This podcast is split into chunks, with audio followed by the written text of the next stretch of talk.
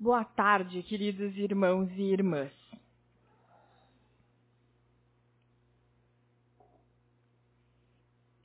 Essa é a imagem de Pietà, esculpida por Michelangelo num bloco de mármore. Isso é verdadeiramente arte.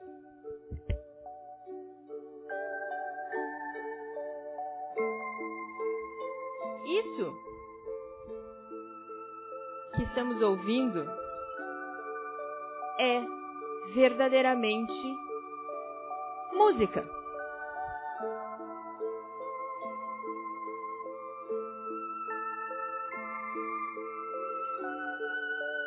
Isso é verdadeiramente sincronismo.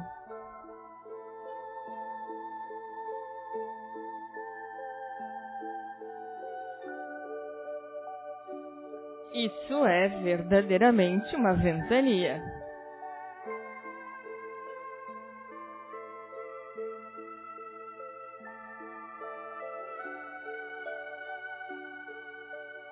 Isso é verdadeiramente domínio corporal.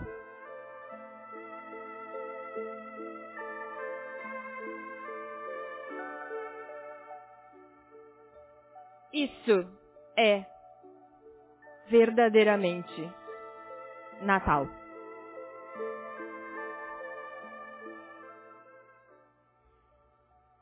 Mas quem nasceu?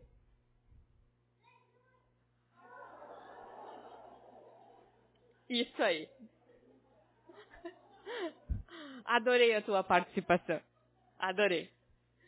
Que nascimento foi esse?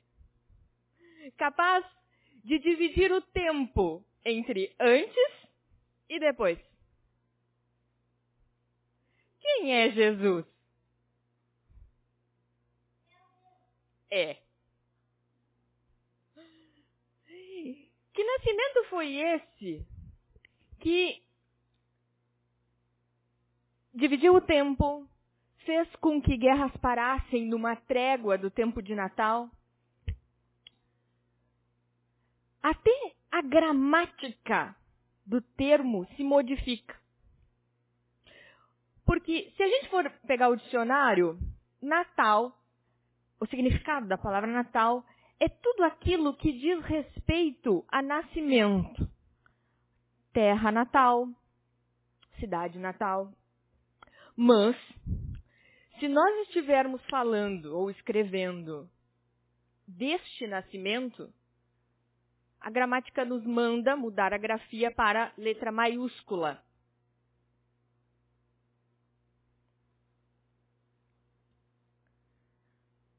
Mas afinal de contas,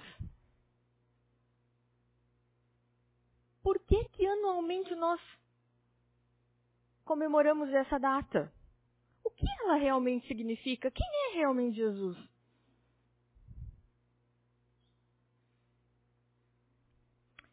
Chega de perguntas. Vamos esboçar assim algumas respostas. E para isso eu trouxe três questões de três livros, livro dos, de dois livros, de, do livro dos Espíritos e do Consolador. Emmanuel pela psicografia de Chico Xavier.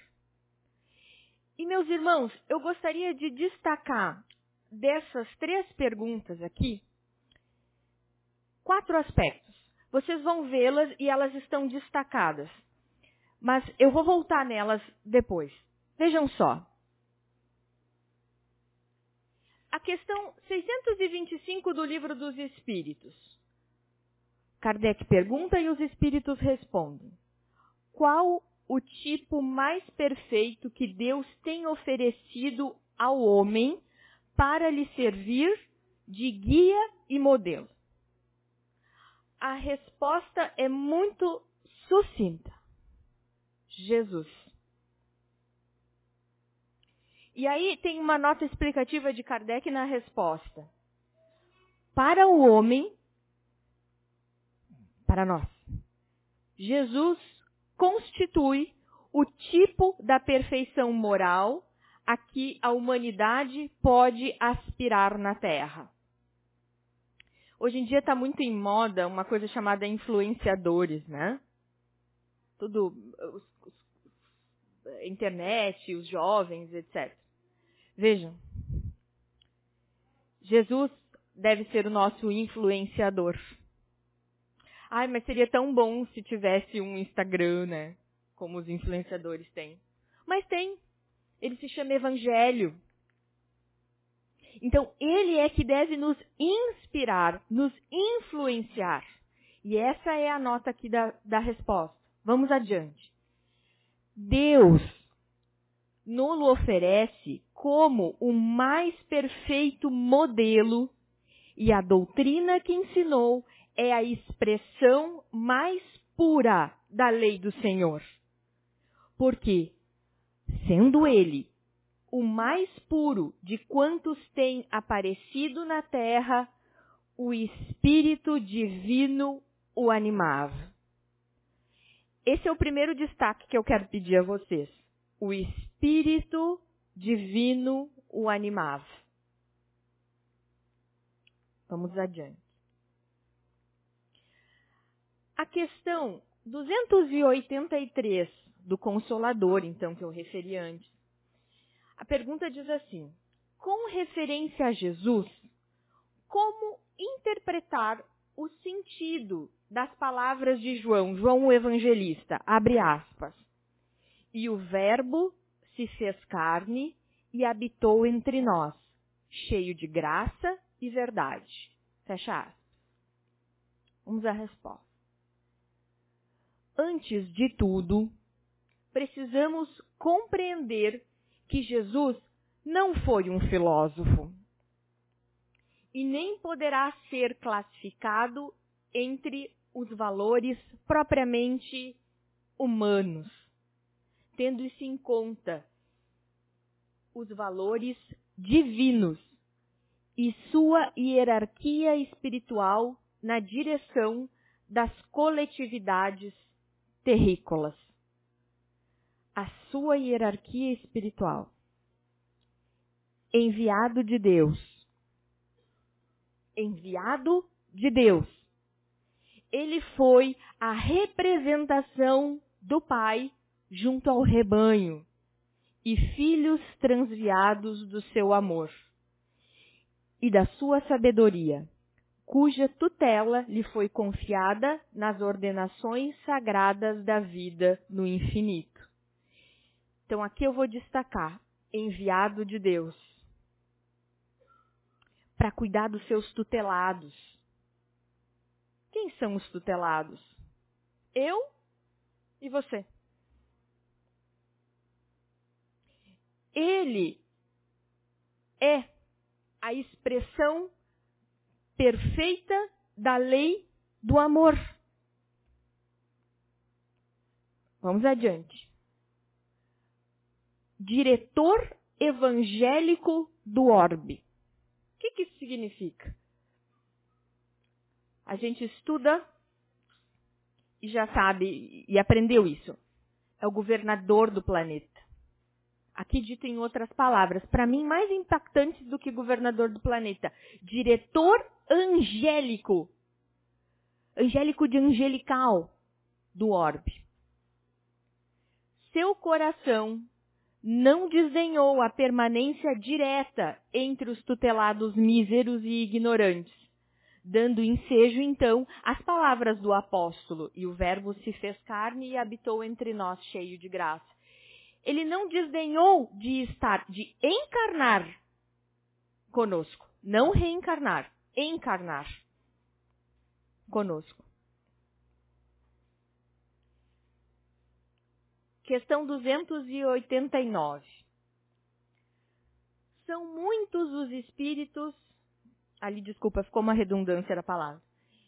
São muitos espíritos em evolução na Terra ou nas esferas mais próximas que já viram o Cristo experimentando a glória de sua presença divina?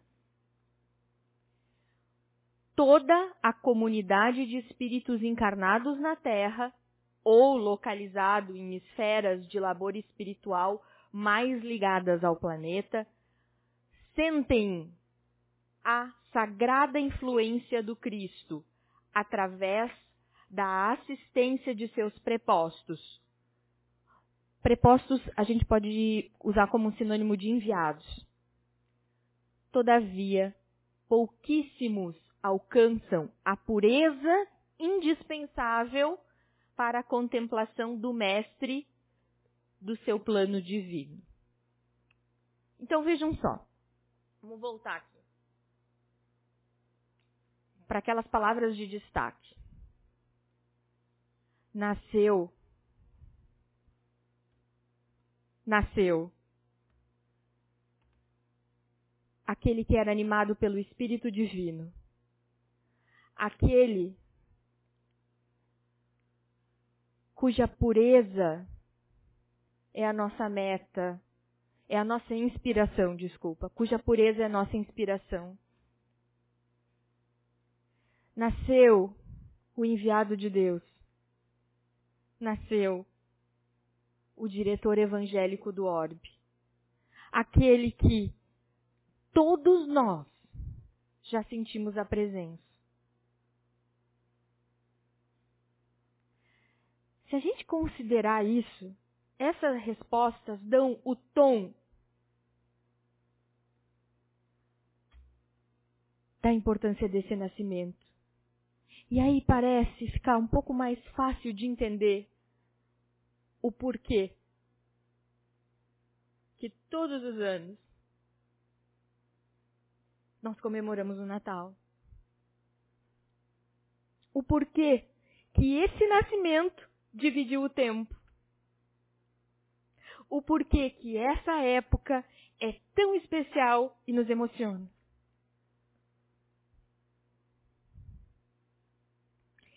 E olha só que curioso. Diante de toda essa grandeza, de toda essa grandeza,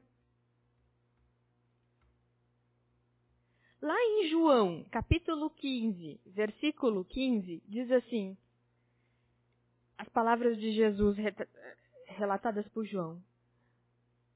Já não os chamo servos, porque o servo não sabe o que o seu senhor faz.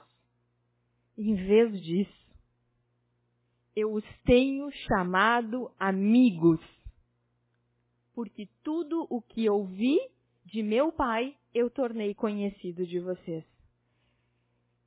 Jesus a grandiosidade do mestre,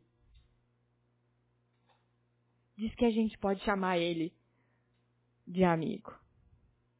Não é todo mundo que eu e vocês chamamos de amigo, não é. Não é na nossa vida de relação, na nossa vida cotidiana. Mas este que nasceu na manjedoura, numa noite fria, junto com os animais domésticos numa caverna, este angelical disse que a gente pode chamar ele de amigo.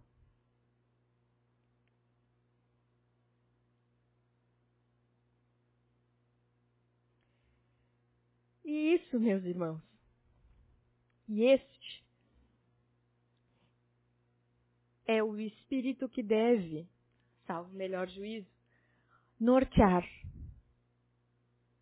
a nossa vida, mas nortear o nosso amanhã, a nossa comemoração, porque ela acontece. Ela é da nossa, da nossa cultura. Mas é, entre todas as simbologias desse tempo, desses dias, é o presépio, é na figura do presépio que nós devemos meditar e refletir. A gente ouve, às vezes, assim, Natal devia ser todo dia.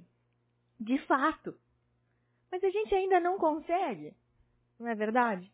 Nós somos os transviados. Nós estamos a caminho de. Mas, se não for possível todo dia, pelo menos neste tempo, nesta data, a gente ensaie esta conexão profunda com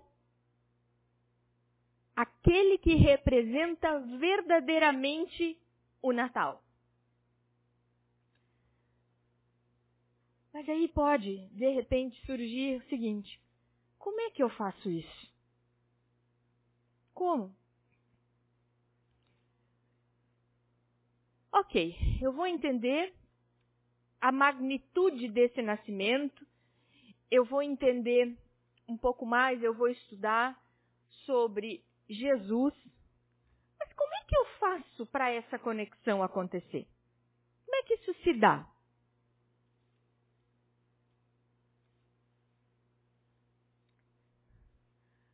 Lá no livro dos Espíritos, no capítulo sobre a lei de adoração,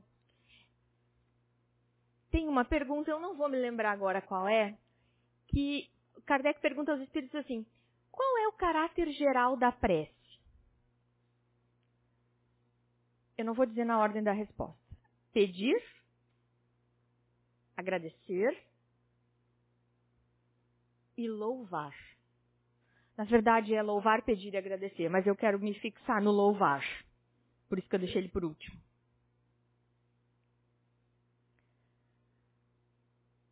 a gente louva a Deus.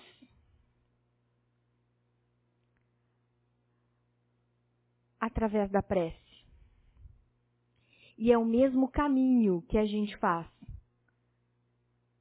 para trazer Jesus para dentro do nosso Natal. Eu sou entusiasta. E de novo, porque cada vez que eu tenho a oportunidade de falar aqui na frente, eu trago sempre isso aqui, que é o livreto do Evangelho no Lar, que a nossa irmã Maria tem ali na frente. Por que, que eu sou uma entusiasta disso? Porque este caminho da oração que nos conecta com Deus, e agora falando do tema, nos conecta com o aniversariante, passa por aqui. Aqui dentro tem uma mensagem de Joana dizendo assim sobre especificamente o Evangelho no Lar, convida Jesus para pernoitar na tua casa. Então eu vou mudar um pouquinho. Convida Jesus para vir para o teu Natal. Reúna a família para prece. Ah, mas não dá, não vai rolar. Não faz mal. Então faça sozinho. Porque esta conexão, esta este momento já modifica o nosso padrão vibracional. E se a palavra é, convence aqueles que estão à nossa volta, o nosso exemplo arrasta. Então não tem problema nenhum fazer deste momento de oração um momento ainda que seja solitário. Hoje, talvez amanhã não seja.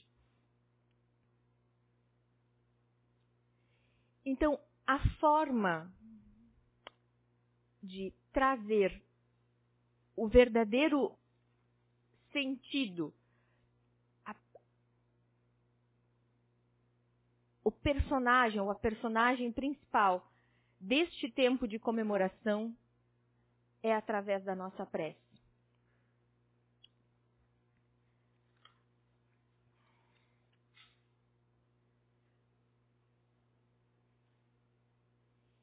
Meus irmãos, a gente é tomado, nesta época também, por um turbilhão uh, de compromissos, de uh, uh, demandas, né? essas demandas de final de ano. A minha ideia hoje era trazer este essa, essa percepção, esse quadro do que realmente é o Natal. Não é o Papai Noel, não são as renas, não é essa correria toda. Não é. Ela faz parte, sim, faz parte dentro destas tradições, dentro de todas essas coisas, existe muita beleza. Existe. Em fazer o pinheiro, ele faz parte. Porque podemos cultivá-lo, cultivar essa tradição, cultivar esse hábito com os pequenos da nossa casa. E isso é muito bonito. A gente explicar para eles o porquê de cada coisa, o porquê que se faz, o que que representa, todo esse aspecto lúdico. É muito bonito ver as casas iluminadas, as cidades iluminadas, porque elas vão nos reportar a estrela do Natal que anunciava aos céus o nascimento do Cristo. Da onde quer que se olhasse o céu naquela noite, se veria aquela estrela. Então, é muito bonito que isso tudo represente e toda essa decoração natalina que acontece por aí até nos tira um pouco da aridez da, no, da nossa cidade, dos nossos dias, modifica a paisagem. Então, isso é muito bonito. Mas nós não podemos perder de vista que tudo isso só acontece em razão de Jesus. Eu trouxe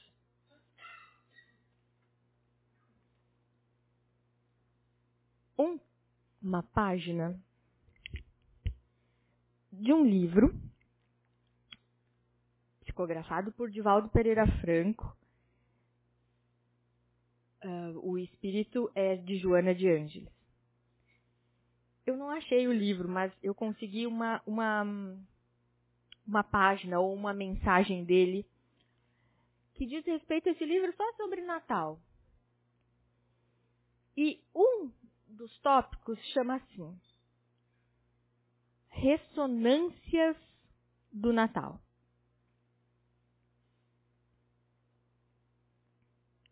Lembra-te dele na noite de Natal.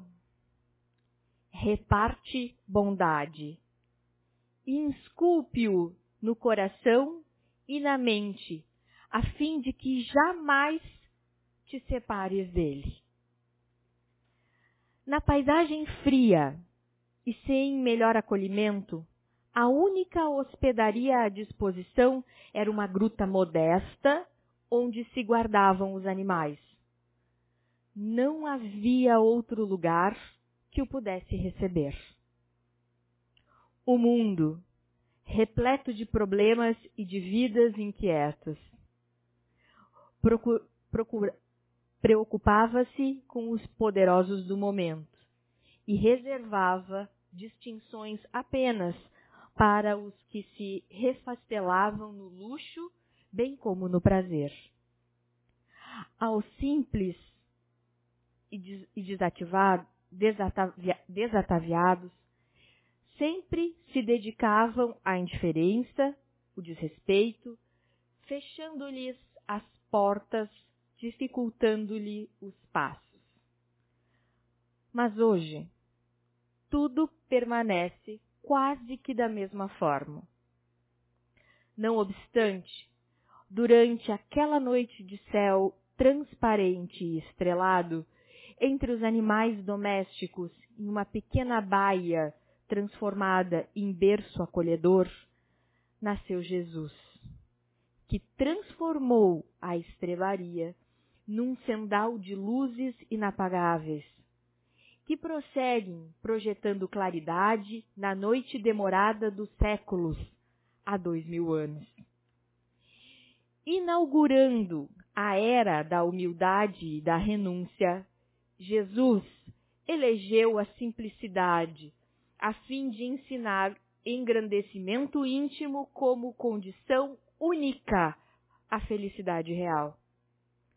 O seu reino, que então se instalou naquela noite de harmonias cósmicas, permanece ensejando oportunidades de redenção a todos quantos se resolvem por instalar-se nas suas dependências. E o seu nascimento modesto continua produzindo ressonâncias históricas, jamais antes previstas. Homens e mulheres que tomaram contato com sua notícia e mensagem transformaram-se, mudando o seu roteiro de vida e de comportamento, transformando-se a partir de então em luzeiros que apontam rumos felizes para a humanidade.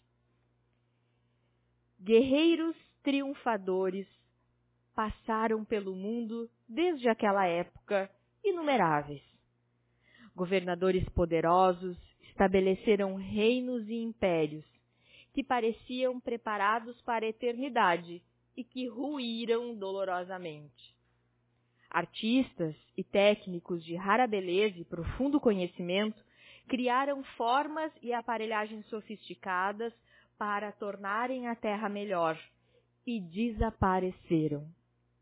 Ditadores indomáveis, aristocratas incomuns, surgiram no teatro terrestre, envergando posições, orgulho e superioridade que o túmulo silenciou. Estiveram por algum tempo deixando suas pegadas fortes, que tornaram alguns odiados, outros rechaçados e sob o desprezo das gerações posteriores. Jesus, porém, foi diferente.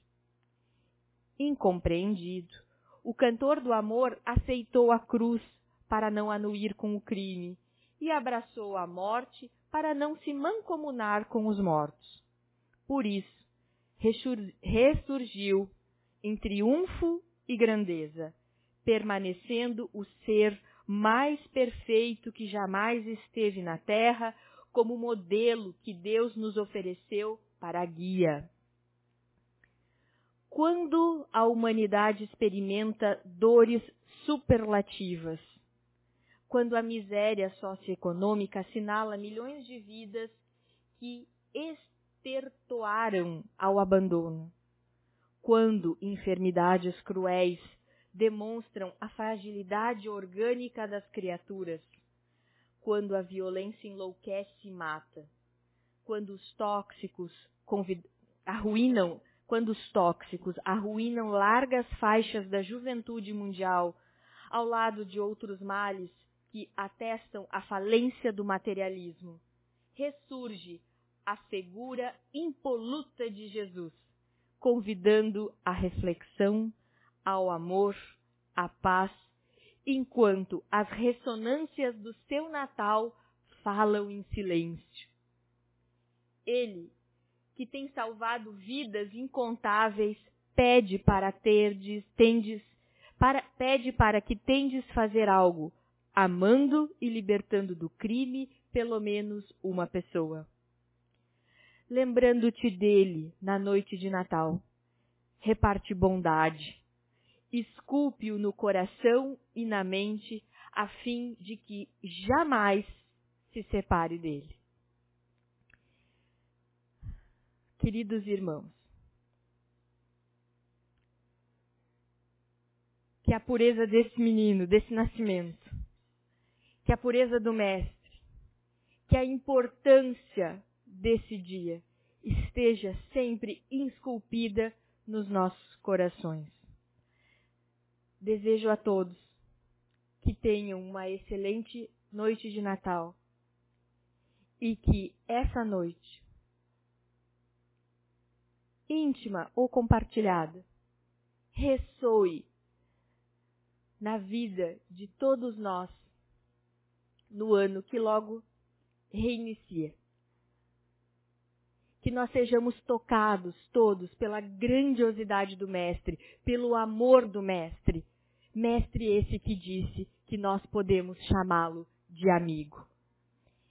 Que a gente nunca se distancie dele e que o abrace com a nossa fervorosidade, a fervorosidade de aprendizes, de pequenos, na noite de amanhã. Muito obrigado a todos.